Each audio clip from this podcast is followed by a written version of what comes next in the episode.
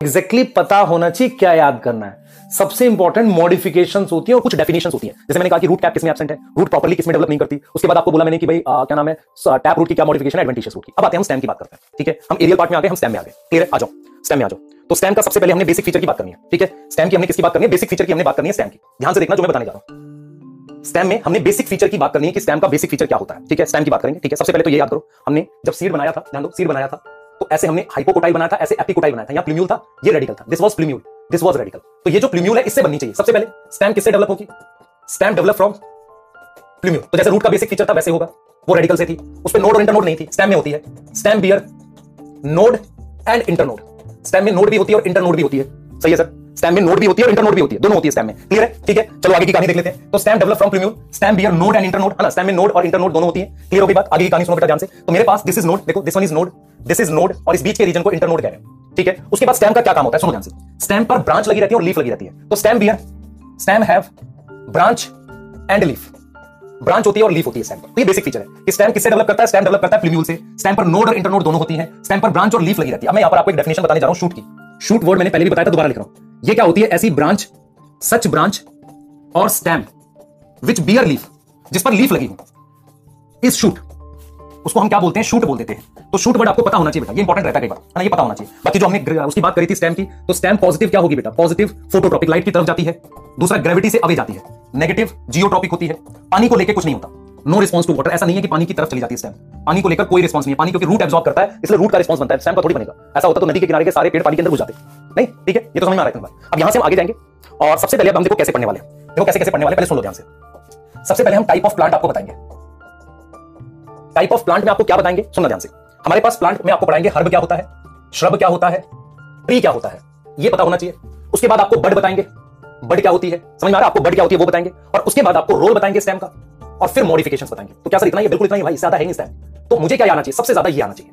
सही है, सबसे ज़्यादा ये आना चाहिए। टॉपिक यही है स्टैम टोटल स्टैम है इस पेज पे, पूरा, आ जाएगा अभी। देखते जाओ कहानी क्योंकि हमें कितना पढ़ना है आपके लिए बहुत इंपॉर्टेंट है समझना। सबसे पहले समझो हर्ब क्या होते हैं। हर्ब क्या होते हैं बेटा? हर्ब वो होते हैं, जैसे एग्जांपल लिखता हूँ, आपको समझ में आ जाएगा। टोमेटो देखा है आपने? धनिया देखा है? कोरिएंडर उसके अलावा गर्ड देखी है जैसे बिटर गर्ड बॉटल गर्ड तोरी वगैरह तो लिख देते मान लो पंपकिन लिख दिया। ये सारे प्लांट की स्टेम हमेशा हरी रहती है। तो हर्ब क्या होते हैं? हर्ब दोज प्लांट जिनकी stem stem is always green हमेशा हरी रहती है। जब वो मरते हैं, तभी वो स्टेम ब्राउन होती है। तो उन्हें हम क्या बोलते हैं? हर्ब बोलते हैं। तो हर्ब आपको समझ में आ गया? जो प्लांट हमेशा हरे रहेंगे, मरेंगे, तभी ब्राउन होंगे, उन्हें हर्ब बोलते हैं। जैसे कि देखो दिस इज़ हर्ब। ये हर्ब है। अब देखो नाउ दिस इज़ श्रब ये नींबू का पौधा है। नींबू के पौधे में एक ब्राउन स्टेम होती है। ऐसे रोज में होती है। लेकिन क्या कभी ये मोटा तना बनता बहुत बड़ा ट्री नहीं। तो उसे हम क्या बोलते हैं? श्रब बोलते हैं। तो आ जाओ जल्दी से। ये देखो तो श्रब क्या होगा? स्टेम शुरुआत में कैसी होगी? इनिशियली क्या होगी? Green later become brown later become brown वो फिर क्या हो जाएगी? ब्राउन हो जाएगी। सही है? बढ़िया। ठीक है। तो ट्री क्या होगा? ये भी देख लेते हैं। तो स्टैम इनिशियली ग्रीन है। स्टैम शुरुआत में क्या बेटा? ग्रीन है। स्टैम शुरुआत में ग्रीन है। बाद में वो क्या हो जाती है? ब्राउन हो जाती है। उसे हमने क्या बोल दिया? शब बोल दिया शब ठीक है? जैसे एग्ज़ाम्पल रोज आपने देख लो रोज की स्टैम ब्राउन हो जाती है। रोज हो गया, नींबू हो गया सिट्रस बेर का पौधा आपने देखा जीजीपस कहते हैं बेटा। जीजीपस किसे कहते हैं? बेर को। अब देखो, होता क्या है? क्या जीजीपस आपसे कभी पूछेगा? नहीं पूछेगा। तो मैं आपको एक्स्ट्रा वर्ड लिखकर क्यों परेशान करूँ? नहीं करना चाहिए बच्चों को। ठीक है? नहीं तो होगा क्या? वो याद करोगे तो नहीं करना चाहिए। ठीक है? ट्री क्या होता है? जिसमें मोटा तना बन जाता है। तो इसमें क्या होता है? थिक ट्रंक बन जाती है। ठीक है क्या बन जाती है? ट्रंक ट्रंक का मतलब होता है तना। अब देखो ट्री दो तरह के होते हैं। पहली होती है जिनकी अनब्रांच स्टेम हो। जिनकी स्टेम अनब्रांच हो। ऐसे आपने देखे हैं? हाँ सब देखे तो हैं। कौन से हैं? देखो भी पता चल जाएगा। अनब्रांच स्टेम वाला एक तो ये होता है। बैम्बू याद करो। बैम्बू में ब्रांच नहीं होती ना ऐसे। बैम्बू याद आया? दूसरा ये होता है। अनब्रांच स्टेम वाला ये होता है जो ट्री मानते हैं जिसे हम। ये पाम ट्री कहते हैं जिसे। तो ये बैम्बू हो गया। बैम्बू इनकी स्टेम कैसी होती? है अनब्रांच ये पाम ट्री हो गया इसकी अनब्रांच स्टेम और दूसरा क्या ऑप्शन है बेटा हमारे पास? दूसरा ऑप्शन है। दूसरा ऑप्शन है हमारे पास ब्रांच स्टेम का। पहली स्टेम हमने क्या लिख दी? अनब्रांच दूसरा ऑप्शन है ब्रांच स्टेम तो ब्रांच स्टेम भी आपने देखिए दो तरह की मिलेंगी आपको। एक वो मिलेगी जिसमें मेन स्टेम लास्ट तक पता चलेगी और उसकी ब्रांचेस ऐसे बनती हैं। देखो ध्यान से। उसमें ब्रांचेस जो है इस तरीके से बनती हैं। ऐसे, जैसे आपने वो देखा यूकेलिप्टस का पौधा, उसमें इस तरह की ब्रांचेस बनती है बेटा, ऐसी ब्रांचेस बनती हैं ऐसे। लास्ट तक वो ग्रो करता है ऐसे। देखो, चित्रकारी देखो, ऐसे। ये ब्रांच है, लेकिन लास्ट मेन ब्रांच पता चलती है। और एक ये वाली होती है, ये वाले, जिसमें ब्रांच ऊपर जाके पता नहीं चलती।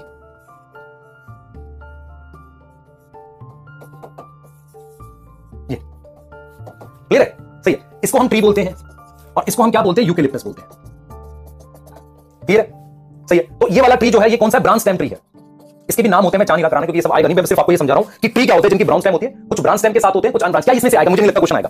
ठीक है, ये सिर्फ़ समझने के लिए कि हर शब्द ट्री क्या होता है। क्वेश्चन आएगा, बहुत कम चांसेस है। क्या पूछेगा इसमें? कुछ नहीं। ठीक है है? अब देख लो आप, ये मेरे पास देख लो अनब्रांच वाला, ये पाम ट्री कहते हैं पाम है इसमें खजूर भी आ जाता है, ये भी आ जाता है। ये वाला क्या है बेटा? ये बैम्बू है, इसे कलम कहते हैं वैसे तो। कलम इसका कॉमन नेम है। क्या करना है? नहीं करना। वो चीज़ें मत करो, अपने आप को बोझ मत मारो, है ना? ठीक है? अब आपको मुझे क्या बतानी चाहिए? सबसे पहले बड बतानी है। वट इज़ बड बड बताना ज़रूरी है। ठीक है? सबसे पहले आपको क्या बताना है? बड। है ना? अब आपको बड बतानी वट इज़ बड ध्यान से सुना। बड क्या होती है? अगर आपको जब मैं पढ़ा रहा था इन्फ्लोरेसेंस तो मैंने क्या सिखाया था? याद करो। मैंने आपको सिखाया था कि प्लांट की टिप पर कुछ इस तरीके का स्ट्रक्चर होता है ऐसा। ऐसा। याद आया? इस तरीके का। जहाँ यहाँ डिवाइडिंग सेल्स होते हैं तो बड क्या होती है पहला? ये डिवाइडिंग सेल्स है। डिवाइडिंग सेल्स का क्या मतलब होता है? मेरिस्टेम है एक। एक तरीके की मेरिस्टेम है। और ये क्या है? एक अनडिफरेंशिएटेड लीफ जैसा स्ट्रक्चर है। एक अनडिफरेंशिएटेड लीफ लाइक स्ट्रक्चर है। सही है सर? कुछ कुछ आ रहा है। इसको बड कहते हैं। दिस इज़ बड हम क्या करते हैं बेटा? जो बड होती है ना, बड तो ये होती है एक लीफ जैसा स्ट्रक्चर होता है। देखो दिस इज़ बड कि आपके पास लीफ जैसा कुछ है और ये डिवाइडिंग सेल्स है। इसको हम बड कह देते हैं। अब बड की आपको टाइप पता होनी चाहिए। तो हम क्या करेंगे? आपको जब बड की टाइप बताएँगे तो ध्यान दो बेटा कैसे बता रहे हैं। हम यहाँ पर क्या लिख रहे हैं? हम यहाँ पर क्या लिख रहे हैं बेटा? टाइप ऑफ़ बड लिख रहे हैं। क्या लिख रहे हैं? टाइप ऑफ़ बड लिख रहे हैं। तो हम दो तरीके से लिखेंगे। एक एक लिखेंगे vegetative bud. Vegetative bud and reproductive bud. ये रिप्रोडक्टिव बड क्या होती है? इसे फ्लोरल बड कहते हैं। इसे कौन सी बड कहते हैं बेटा? Floral bud. ये फ्लावर बनाएगी। है ना? और वेजिटेटिव बड क्या होती है? ये ब्रांच ब्रांच फॉर्म करती है। ये क्या बनाती है? ब्रांच फॉर्म करती है। क्या क्लियर है? हाँ सर तो वेजिटेटिव बर्ड और रिप्रोडक्टिव बर्ड ये आपके पास दो तरह की बर्ड है, जैसे जो ब्रांच बनाती है या टिप बनाती है, ये ये कौन सी हो सकती है? एपिकल हो सकती है एक्सलरी हो सकती है, कुछ भी हो सकती है। एपिकल होगी तो ग्रोथ कराएगी एक्सलरी होगी तो कुछ भी हो सकती है, पर ये क्या बनाएगी? फ्लावर नहीं बनाएगी। नॉट प्रोड्यूस फ्लावर तो सर आपने तो कहा था कि एक्सलरी फ्लावर बनाती है, बेटा, वो मॉडिफाई होती है रिप्रोडक्टिव में तब बनाती है। दूसरा है हमारे पास type of bud on the basis of position on the basis of position and development दूसरी क्लासिफिकेशन ये है। तो आपको सबसे पहले बड पता होना चाहिए, ठीक है, कि बड क्या होता है। डिवाइडिंग सेल ऐसी लीव जैसे सराउंड करेगा, उसे हम बड कहते हैं। बड जो है, वो वेजिटेटिव बड है और रिप्रोडक्टिव बड है, और पोजीशन के हिसाब से और डेवलपमेंट के हिसाब से। क्लियर है? यहाँ तक समझ आ रहा है? तो हमने आपको सबसे पहले, ध्यान दे बेटा, हमने आपको सबसे पहले टाइप ऑफ़ प्लांट बता दिया, और अब हम टाइप ऑफ़ बड की बात कर रहे हैं। हम किसकी बात कर रहे हैं? टाइप ऑफ़ बड की। क्लियर है? अब देखें ध्यान से। अब मैं आता हूँ इस वाले डायग्राम पे। अब जरा बहुत ध्यान से समझना। ये आपके पास स्टेम है, ठीक है? क्लियर एक स्टेम बनी हुई है। ध्यान दो। ये सब मान लो आपने नहीं देखा, कुछ भी। ठीक है?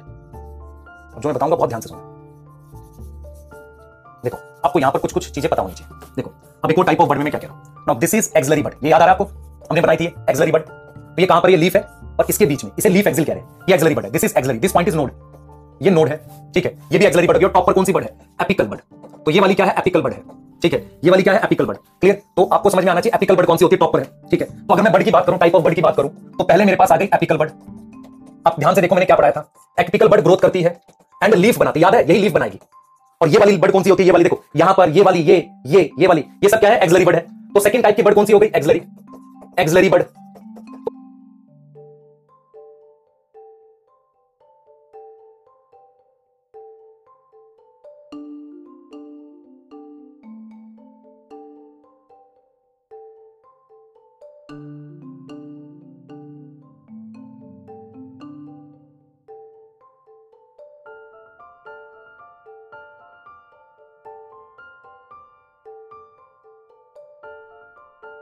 axillary bud कौन सी होती है? वो डेवलप करती है नोड पर।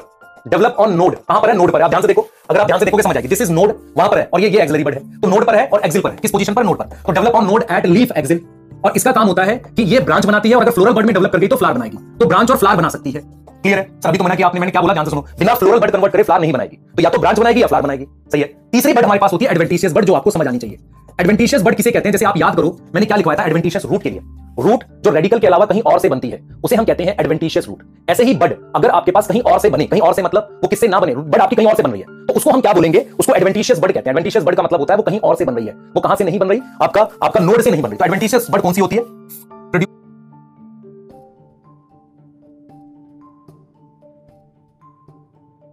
अदर देन नोड नोड के अलावा कहीं और बन जाए।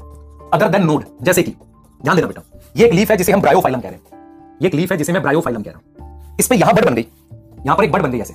दिस इज़ बड तो ये ऑन लीफ है ना। तो अगर लीफ पर बनेगी तो एडवेंटिशियस बड है। क्योंकि लीफ पर तो नहीं बननी चाहिए। ऐसे इस नोड पे बन सकती है। जैसे मान लो मेरे पास ये नोड कह रहा हूँ मैं। ऐसे मेरे पास क्या बन सकती है बेटा इस पे? जैसे मान लो किसी रूट पे बन जाए। जैसे प्लांट है, मान लो यहाँ पर देखो। आपने कभी वो देखा, उसका ट्री दिखाओ किसी ने बेटा उसका ट्री दिखाओ सीसम का। वहाँ पर ऐसे बड निकलती है रूट से। ऐसे।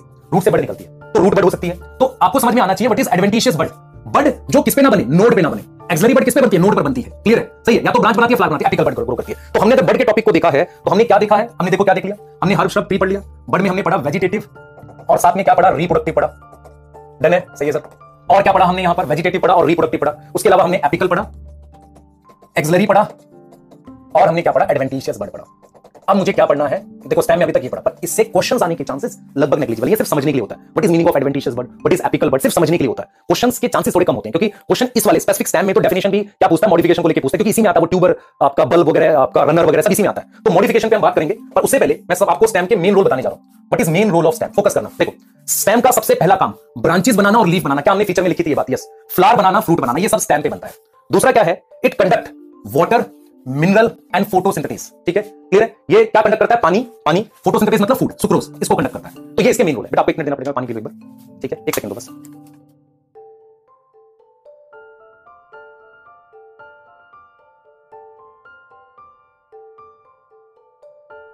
आवाज़ आ रही होगी? सॉरी चलिए देखते हैं।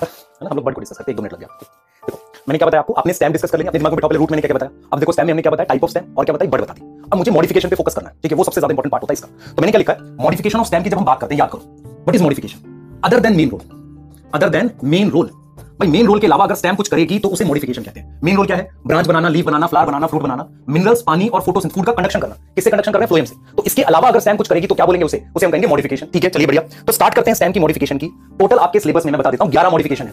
11 सर तो बहुत सारी बहुत आसान है। उसमें से उनको मैं तीन कैटेगरी में डिवाइड करता हूँ। तीन कैटेगरी में डिवाइड करता हूँ। एक होती है, जिसे मैं एरियल मॉडिफिकेशन कहता हूँ। एरियल क्या होती है बेटा? कि प्लांट की जो स्टेम है, वो प्रॉपर एयर में है। मतलब जैसे मान लो, ये मान लो प्लांट की स्टेम है।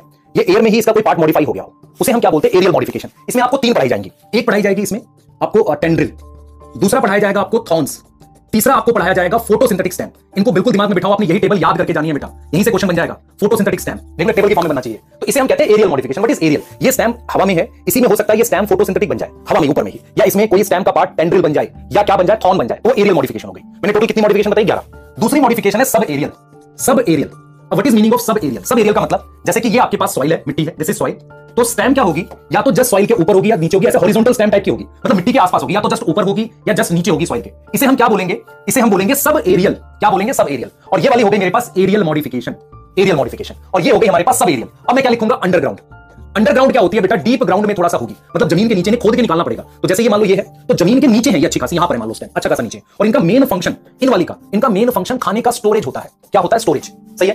तो मैं यहाँ पर चार यहाँ पढ़ूँगा, चार यहाँ पढ़ूँगा। तो यहाँ पर जो मैं चार पढ़ूँगा, उसमें आएगा रनर रनर फिर आ जाएगा स्टोलोन फिर आ जाएगा ऑफसेट फिर आ जाएगा सकर ये चार मैं यहाँ पढ़ूँगा। फिर यहाँ कौन सी पढ़ूँगा? A tuber B corn C bulb और डी मेरे पास राइजोम अब यहाँ पर आपको एक बात समझनी पड़ेगी।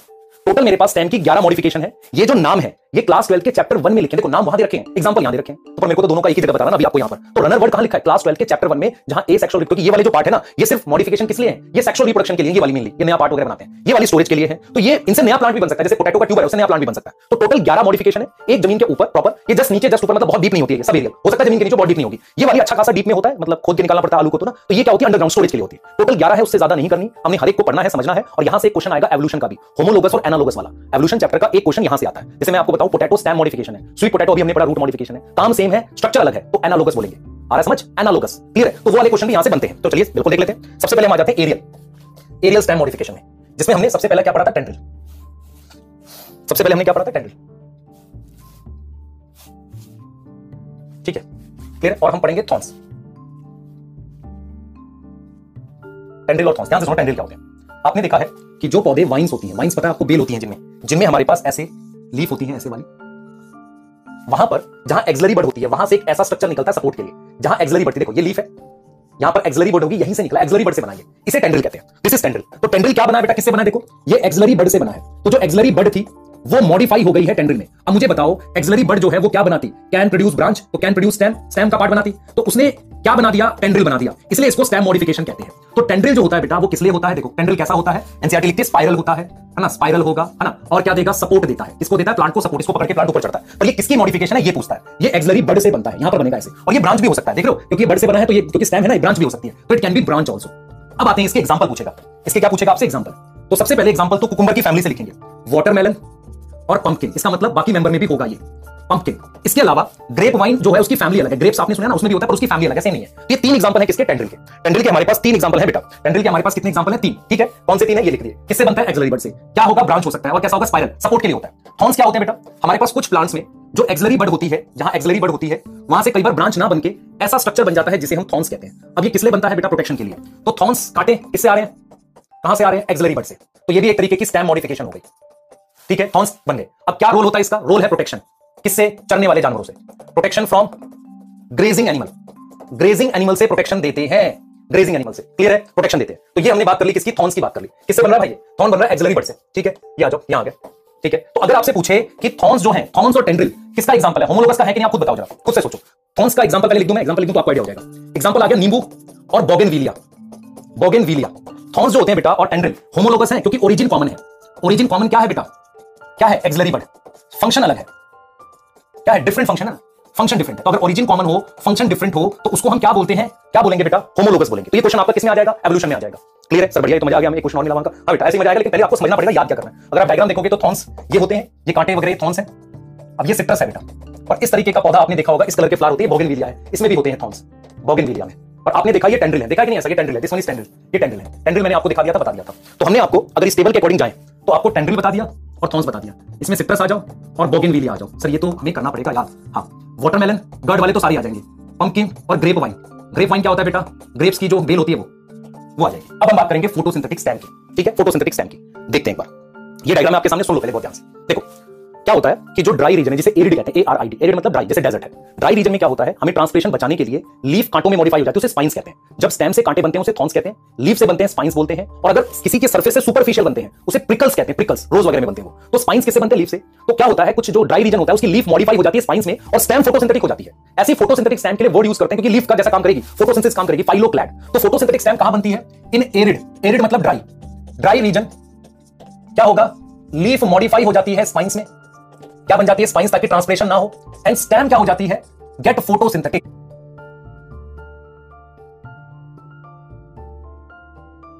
स्टेम फोटोसिंथेटिक हो जाती है ताकि क्योंकि स्टेम में स्टोमेटा नहीं होता ना तो क्योंकि नॉट हैव स्टोमेटा ताकि क्या बचा सके? ट्रांसपिरेशन बचा सके to prevent transpiration to prevent transpiration transpiration को बचाना है। ये करना इसे हम कह रहे हैं फोटोसिंथेटिक स्टेम हो गई। ठीक है? ऐसी स्टेम को हम नाम देते हैं फाइलोक्लैड क्या नाम देते हैं? फाइलो फाइलोक्लैड नाम देते हैं। क्या ये एनसीआरटी में नहीं, लेकिन पीवाईक्यू में पूछा गया तो फाइलोक्लैड हमारे पास क्या है बेटा? फोटोसिंथेटिक स्टैम होती है, उसके लिए एक वर्ड यूज़ करते हैं। अब ये एनसीआरटी ने कहा है कि जो फ़ोटो फोटोसिंथेटिक स्टैम है, ये दो तरह की होती है। एक होती है फ्लैट फ्लैट देख लो चप्टी फ्लैट तो फ्लैट किसके अंदर होती है? ओपनशिया ओपनशिया क्या होता है? कैक्टस चप्टी है। और ये सिलेंड्रिकल सिलेंड्रिकल मतलब थोड़ी गोल सी दिख रही है आपको ये। सिलेंड्रिकल है। और सिलेंड्रिकल होती है यूफोरबिया में। यूफोरबिया यूफोरबिया भी एक प्लांट होता है ऐसा। तो ये वाला आपको लगता है कैक्टस है, ये यूफोरबिया है। कैक्टस ये वाला होता है फ्लैट इनको बेटा ऑर्नामेंटल भी उगाते हैं, आपने इसका नाम पढ़ा हो, और एक चैप्टर ऑर्गेनिज्म पॉपुलेशन वहाँ प्रिकली पियर कैक्टस लिखा हुआ है ना, उसको ऑस्ट्रेलिया में इंट्रोड्यूस किया था। तो ये कैक्टस जो होता है, सजाने के लिए यूज़ करते हैं, बहुत बढ़िया कलरफुल फ्लावर आता है यूज़ करते हैं कुछ कंट्रीज़ में। तो ये फ्लैट होता है ओपनशिया में, और ये होती है सिलेंड्रिकल यूफोरबिया में। और ये स्टैंड किस लिए फोटोसिंथेटिक ताकि ट्रांसलेशन बचा सके। क्लियर है? डन है। तो हमारे पास एक और बन गया कहानी यहाँ पर। आ जाओ। हमारे पास एक और आ गया, ये देखो, इसको फिल करते हैं फोटोसिंथेटिक स्टैम वाले में। इसमें आगे हमारे पास, क्या वर्ड यूज़ करेंगे? फाइलोक्लैड फाइलोक्लैड टर्म यूज़ करेंगे। और इसमें क्या आ गया बेटा? ओपनशिया आ गया। क्या हम बना सकते हैं? हाँ सर। ये तुम्हारे काम किया बेटा। ओपनशिया कैसा है? फ्लैट और यू फोरबिया है सिलेंड्रिकल यू फोरबिया क्या है? सिलेंड्रिकल है। सही है, सर। मज़ा आ गया। ठीक है। तो ये चीज़ें आपको क्लियर लेके चलनी है। ये चीज़ें आपको क्लियर लेके चलनी है कि हमारे पास ये कैसे जा रहा है? रनर है स्टोलन है। अब आठ रह गए। चार ये चार ये। ठीक है, आठ रह गए आपके पास। क्लियर है? तो runner stolon offset sucker tuber corm bulb rhizome clear है? बताओ। आ रहा समझ? जल्दी बताओ। ठीक है तो ये क्लियर होना चाहिए। तो अब हम यहाँ पे बात करने वाले इसकी बेटा। अब हम बात करेंगे सब एरियल स्टैम मॉडिफिकेशन की। ठीक है? सब एरियल में सबसे पहले रनर ध्यान से सुनना आपने घास देखी है? कभी घास को उगाते हुए देखा कि पाक वगैरह में कैसे उगाते हैं? वो क्या करते हैं? घास के टुकड़े मतलब क्या करेंगे, जिस ग्राउंड में घास पूरी फैली हुई है, वहाँ से एक टुकड़ा ऐसे काट के लाकर फ़ील्ड में लगा देते हैं दूर दूर उसमें से पूरी पूरी ब्रांचेस सब जगह फैल जाती है। मैं क्या बोल रहा हूँ, समझो? एक ग्राउंड है जहाँ घास है। वहाँ से थोड़े थोड़े टुकड़े काट ऐसे उखाड़ लेते हैं। उसको ले जाकर जिस ग्राउंड में घास लगानी लगा देते हैं। उसके बाद ये ऐसे फैलती है। ऐसे हॉरिजॉन्टल स्टैम जाती है, देखो, घास में क्या होगा? इस तरीके से हॉरिजॉन्टल स्टैम जाती है और ये नोड होती है। यहाँ नोड पर रूट्स आती हैं ऐसे। इस तरीके से रूट्स आ रही है। देखो, ये रूट्स आ रही है। और फिर उससे कुछ ब्रांच ऐसे ऊपर आएगी। तो इस तरीके की जो हॉरिजॉन्टल स्टैम होती है ना, जो एक जगह से दूसरी जगह भाग रही है सब डायरेक्शन में, उसे हम रनर कहते हैं। तो रनर मुझे कहाँ मिलता है? ग्रास में मिल जाता है और कहाँ मिलता है? स्ट्रॉबेरी में। अब यहाँ क्वेश्चन में डाउट आ सकता है। ध्यान सुनो। Underground stem of some plant such as grass और strawberry spread to new niche niche यहाँ पर हैबिटाट है. वैसे हैबिटाट और निश अलग अलग चीज़ होती है, पर नई जगह कैसे फैलता है, कैसे फैलेगा, देखो, ये यहाँ से नई नई जगह जा रहा है. पुराना पार्ट मरता चला जाएगा, जैसे मान लो ये फैल रहा है. देखो ये चीज़, ये ध्यान से देखो, ये वाली चीज़ जो है नई जगह स्प्रेड हो रही है. ये जा रहा ना आगे की तरफ़. तो नई नई जगह ये फैलता जाएगा, पुराना पार्ट मर जाएगा, कोई बात नहीं, क्योंकि हर एक पार्ट से रूट भी तो आ रही है. जैसे मान लो ये पार्ट मर गया, कोई बात नहीं, यहाँ से रूट आ रही है, ये नीचे ज़मीन में जाता चला जाएगा. इस तरीके से सब जगह फैल जाता है. तो तुम्हारे एनसीआरटी ने रनर के दो एग्जांपल दिए हैं. एक दिया है ग्रास और एक दिया स्ट्रॉबेरी कुछ बुक्स में ऑक्जेलिस भी लिखा हुआ है ऑक्जेलिस तो ये तीसरा एग्जांपल है. ये एक और एग्जांपल है. तो रनर क्या होता है? रनर का मतलब क्या है? आप समझो रनर का मतलब भागना. तो क्या होता है? हॉरिजॉन्टल स्टैम होती है. जो स्प्रेड करती है हॉरिजॉन्टल या अंडरग्राउंड ले लो। देखो, मैंने कहा था ना, सब थोड़ा ज़मीन के नीचे जा सकती है। जो स्प्रेड करती है, नई जगह फैलती है। Spread to new niche niche क्या होता है बेटा? नया हैबिटाट अब वैसे निश और हैबिटाट अलग अलग चीज़ है। निश कहाँ पढ़ोगे? ऑर्गेनिज्म पॉपुलेशन के स्टार्टिंग में। वहाँ पढ़ाऊँगा। और यहाँ पर निश का मतलब अलग लिया इसने। इसने निश का मतलब यहाँ लिया हैबिटाट तो नई नई जगह फैलेगी। पुराना पार्ट मर जाएगा, पर नए वाले में रूट बन गई तो ये फैलता रहेगा। इसे हम रनर कहते हैं। तो सर क्वेश्चन क्या आएगा? डेफिनेशन आ सकती है इसकी? या एग्जांपल आएँगे रनर के। तो हमारे पास, अगर इसमें हम फिल करें रनर तो मैं क्या फिल करूँगा? मेरे को एनसीआरटी ने ग्रास दिया है, और क्या दिया है? स्ट्रॉबेरी दिया है। एक्चुअल में कुछ बुक्स में स्टोलन में लिखा है स्ट्रॉबेरी और हमने क्या लिखना है? ऑक्जेलिस लिखना है। ठीक है? स्टोलन क्या होता है वो बता रहा हूँ आपको मैं बट स्टोलन ठीक है स्टोलन समझो पहले क्या होता है। ध्यान से देखना बेटा, ध्यान से देखो। ये मेरे पास सॉइल है। दिस इज़ सॉइल ये मेरे पास सॉइल है। ये मेरे पास एक प्लांट है। ठीक है? ये इसकी लीफ है। ठीक है? यहाँ से एक ब्रांच बनी है ऐसे। दिस इज़ ब्रांच ये ब्रांच बन गई। देख रहे हो? ये ब्रांच बन गई। ये ब्रांच कुछ टाइम तक एयर में ग्रो करती है। और ये ब्रांच देखो कैसे बनी है। किसी सीधी चीज़ के साइड की ब्रांच को लेटरल ब्रांच कहते हैं ऐसे। तो ये ब्रांच कैसी बनी है? लेटरल तो ये ब्रांच लेटरल बनी और हवा में ग्रो करने के बाद ये फिर नीचे आ जाती है ऐसे। नीचे की तरफ़ बेंड करके ज़मीन में चली जाती है, फिर ऊपर एयर में आ जाती है। तो ये ऐसे ही करती है, ये ब्रांच एयर में कुछ टाइम तक फिर ग्रो करती है और फिर ये नीचे ऐसे चली जाती है। अब यहाँ वाले पार्ट में रूट्स आ जाती है ऐसे। जो रूट्स है, यहाँ वाले पार्ट में ऐसे आ जाती है। तो ये चीज़ को हम क्या बोलते हैं बेटा? स्टोलोन बोल सकते हैं। आपको समझ में आ रहा है? स्टोलोन बोल सकते हैं। तो आपको क्या याद करना पहला लेटरल ब्रांच है, हवा में आकर आर्क आर्क का मतलब होता है आर्क का मतलब ऐसे आर्क डाउनवर्ड नीचे की तरफ़ मुड़ गई और फिर सॉइल में चली गई। तो ये लिखा हुआ एनसीआरटी लिखती है। एनसीआरटी लिखती है प्लांट लाइक मिंट और जैस्मिन आप में से बहुत सारे बच्चों को पता होगा, पुदीना जो होता है पौधा लगा देते हैं, वो फैल जाता है खुद से, वो ऐसे फैलता है। मिंट और जैस्मिन में क्या होता है? स्लेंडर स्लेंडर मतलब पतली लेटरल ब्रांच ये लेटर मतलब साइड से आई है ना लेटर मतलब ऐसे आने वाली lateral branch arise from the base of stem इस स्टेम के ये स्टेम है? दिस स्टेम इसके बेस से आई है, यहाँ से बेस ऑफ़ स्टेम से। ठीक है क्लियर है? और ग्रो करेगी after growing aerially for some time कुछ टाइम हवा में ग्रो करने के बाद नीचे की तरफ़ बेंड करती है ग्राउंड को। इसे कह रहे हैं स्टोलोन तो स्टोलोन का क्या एग्जांपल है? मिंट और जैस्मिन। ये एग्जांपल है। क्लियर है? तो हमने क्या किया? यहाँ पर इस टेबल को फिल किया। हमने कहा स्टोलोन में एक ब्रांच आती है और वो नीचे की तरफ़ बेंड कर जाती है। उससे नया प्लांट भी बना सकते हैं। क्लियर है? तो हमने कितनी मॉडिफिकेशन कर ली? छह। हमने टोटल कितनी कर ली? छह मॉडिफिकेशन कर ली। तो हमने क्या पढ़ा बेटा? हमने रनर पढ़ा है, हमने स्टोलोन पढ़ा है, अब हमें ऑफसेट की बात करनी है और सकर की बात करनी है। क्लियर है? बता दो जल्दी से। हमने किसकी बात करनी?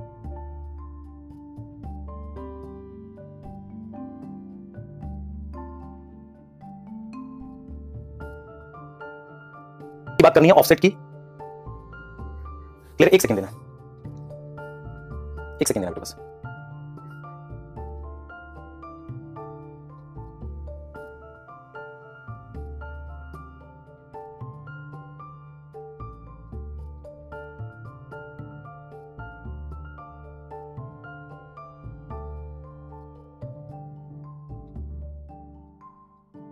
क्लियर है? ये चीज़ समझ में आ गई? तो हमारे पास क्या हो गया? हमने ऑफसेट की बात करनी। ऑफसेट कहाँ होता है? ये देखो।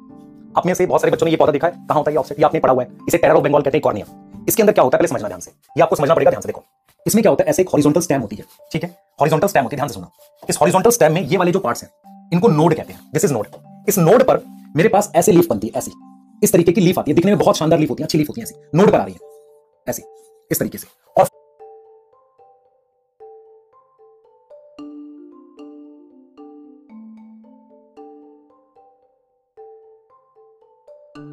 और फिर नीचे इसकी रूट आ रही है ऐसे। ऐसे आती है। ठीक है? तो ऑफसेट इस स्टैम को कहते हैं? ऑफसेट का मतलब देखो ऑफसेट का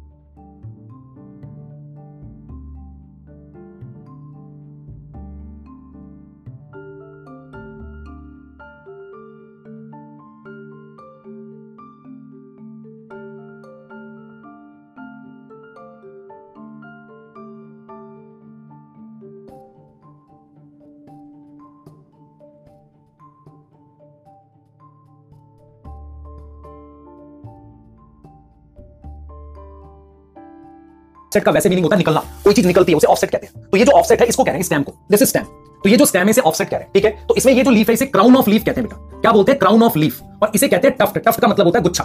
Tuft of branch root tuft of root तो रूट का गुच्छा, है ना? तो ऐसे देखो, फिर से एक वो निकल गई। ये देखो फिर से एक वो निकल गई स्टैम निकल गई हॉरिजॉन्टल और उस पर फिर से नोड आ गई और वहाँ लीफ बन गई। तो आपको ये समझ में आना चाहिए, आपको समझ में आना चाहिए कि ऑफसेट वर्ड का मतलब क्या है। हमारे पास एक्वेटिक प्लांट होता है कॉर्निया या पिस्टिया उसमें एक हॉरिजॉन्टल स्टैम बनती रहती है, और नोड पर मेरे पास लीफ और ये बनती रहती है। अब ये जो पार्ट है, इसे ऑफसेट कहते हैं, और इंटरनोड भी है इसका नाम, क्योंकि नोड के बीच में तो ये जो इंटरनोड है, इसे ही ऑफसेट कहते हैं। इसे हम क्या कहते हैं? ऑफसेट ऑफसेट मतलब वहाँ से निकला है, और ये शॉर्ट होती है। अगर ये छोटी होगी, देखो, अगर ये छोटी होगी, तभी तो ये पास होंगे, ऊपर पूरा कवर कर लेगा। तो पानी में ये पूरा कवर कर लेता है। तो ऑफसेट क्या होता है? एक स्पेशल स्टैम होती है, जिसमें जो छोटी होती है, और उस पर ऐसे नोट्स बनती है, और उन नोट्स पर ऐसे लीफ का क्राउन आता है। क्राउन मतलब एक ताज जैसा बन जाता है, और फिर वहाँ पर गुच्छा आता है रूट का। क्लियर है? और इसके एग्जांपल दो है। इसके इनकी डेफिनेशन आ सकती है बेटा। एग्जांपल है पिस्टिया और इकॉर्निया इकॉर्निया को ही वाटर हाइसिंथ कहते हैं। यही था टेरर ऑफ़ बंगाल ये दो तीन जगह आपकी उसमें एनसीआरटी में लिखा हुआ है। वाटर हाइसिंथ क्लियर ठीक है? तो इसमें आप ध्यान रखें, क्या है? A lateral branch with short internode and each node bearing a rosette of leaf देख रहे हो? अ लेटरल ब्रांच लेटरल मतलब साइड में with short internode short internode समझ में आ रही है? देखो short internode with each node हर एक node this is node this is node node पर क्या है? रोजेट रोजेट मतलब ऐसा क्राउन या रोजेट क्राउन लिख लो या रोजेट लिख लो। रोजेट ऑफ़ लीफ ठीक है? और टफ्ट ऑफ़ रूट है। और कहाँ मिलेगा? पिस्टिया में और इकोर्निया में। तो ये वो लाइनें हैं जो डेफिनेशन में भी हो सकती हैं। बार डेफिनेशन की लाइन लिख के पहचानो, किसके लिए लिखा? आप याद करोगे ऑफसेट के लिए लिखा है। ठीक है? क्लियर है? तो ये ऑफसेट है, ऐसा दिखता है ठीक है, इसके एग्जांपल पिस्टिया इकोर्निया देखो, ये लाइनें यहाँ लिखी है एग्जांपल लिखा है, लेकिन ऑफसेट टर्म नहीं लिखी हुई। वो कहाँ लिखी है? क्लास ट्वेल्थ में। आपको समझ में आ रहा है? तो इसलिए हमें इसको बहुत ध्यान से करना है। ठीक है? आ जाओ, आगे की कहानी। सकर लास्ट वाली जो मतलब जो चार में लास्ट देखो सकर क्या होता है? आप में से बहुत सारे बच्चों ने बनाना वगैरह देखा होगा कैसे लगाते हैं, देखो कैसे लगाते हैं। बनाने में कैसे लगाते हैं? हॉरिजॉन्टल ऐसे स्टैम होती है। उस हॉरिजॉन्टल स्टैम को ज़मीन के नीचे लगा देते हैं। एक एक केजे की स्टैम काट के लगा देते हैं। उसमें इस तरीके से रूट होती है।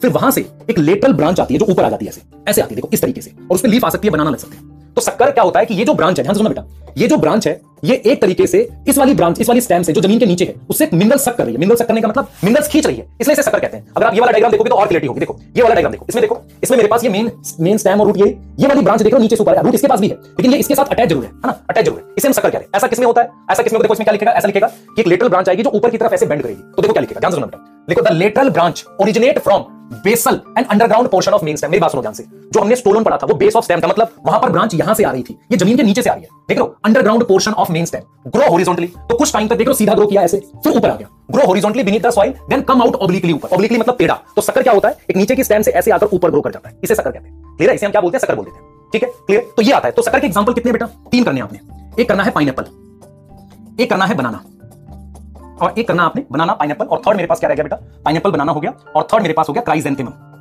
क्राइजेंथिमम ये हो गया। क्लियर है? तो पाइनएप्पल है बनाना है क्राइजेंथिमम ये हमारे पास एग्जांपल है किसके? सकर के। क्लियर है? बताओ जल्दी से। ये एग्जांपल्स हैं हमारे पास किसके सकर के? क्लियर जल्दी बताओ। जल्दी बोलो बेटा क्लियर है ये? ठीक है। तो जरा आगे की बात कर लेते हैं। तो अभी हमारे पास क्या आ गया? ये देखो। ये टेबल हमारे पास फिल होते हुए दिख रही है आपको। सकर में इसमें क्या फिल करोगे? ऑफसेट में पिस्टिया और इकोनिया और डेफिनेशन याद करनी है। ये पेज बेटा कितना लगेगा? एक पेज में रूट बन जाएगी, एक में स्टैम बन जाएगी। एक एक लाइन में छोटा छोटा डेफिनेशन लिख लेना इनकी। बस। और एग्जांपल याद करने उस पेज को पाँच बार लिखकर देखो। स्टैम याद रूट याद। देख लो इधर। सकर में क्या होगा? सकर के तीन एग्जांपल क्या थे? बनाना ठीक है। पाइनएप्पल और क्राइजेंथमम क्या होता है बेटा? फ्लावर होता है। मतलब आप इसको देखो क्राइजेंथमम प्लांट होता है, लेकिन हम उसका कौन सा पार्ट यूज़ करते हैं? फ्लावर यूज़ करते हैं। अब मुझे ये चार बताने ये ज़मीन के नीचे होते हैं और ये मेनली किस लिए होते हैं? स्टोरेज के लिए। और ये ऑर्गन ऑफ़ पेरिनेशन होते हैं। मतलब प्लांट बनाकर छोड़ देता है, इनसे नया प्लांट निकलता है। आपको समझ आ रहा है? नया प्लांट निकलता है। तो ये ऑर्गन ऑफ़ पेरिनेशन कहते हैं। ठीक है? हाँ सर, बिल्कुल ठीक है। तो सबसे पहले हम बात करेंगे ट्यूबर की। ठीक है? ट्यूबर किसमें होता है बेटा? ट्यूबर किसमें होता है? पोटैटो में। ट्यूबर का एग्जांपल क्या है? पोटैटो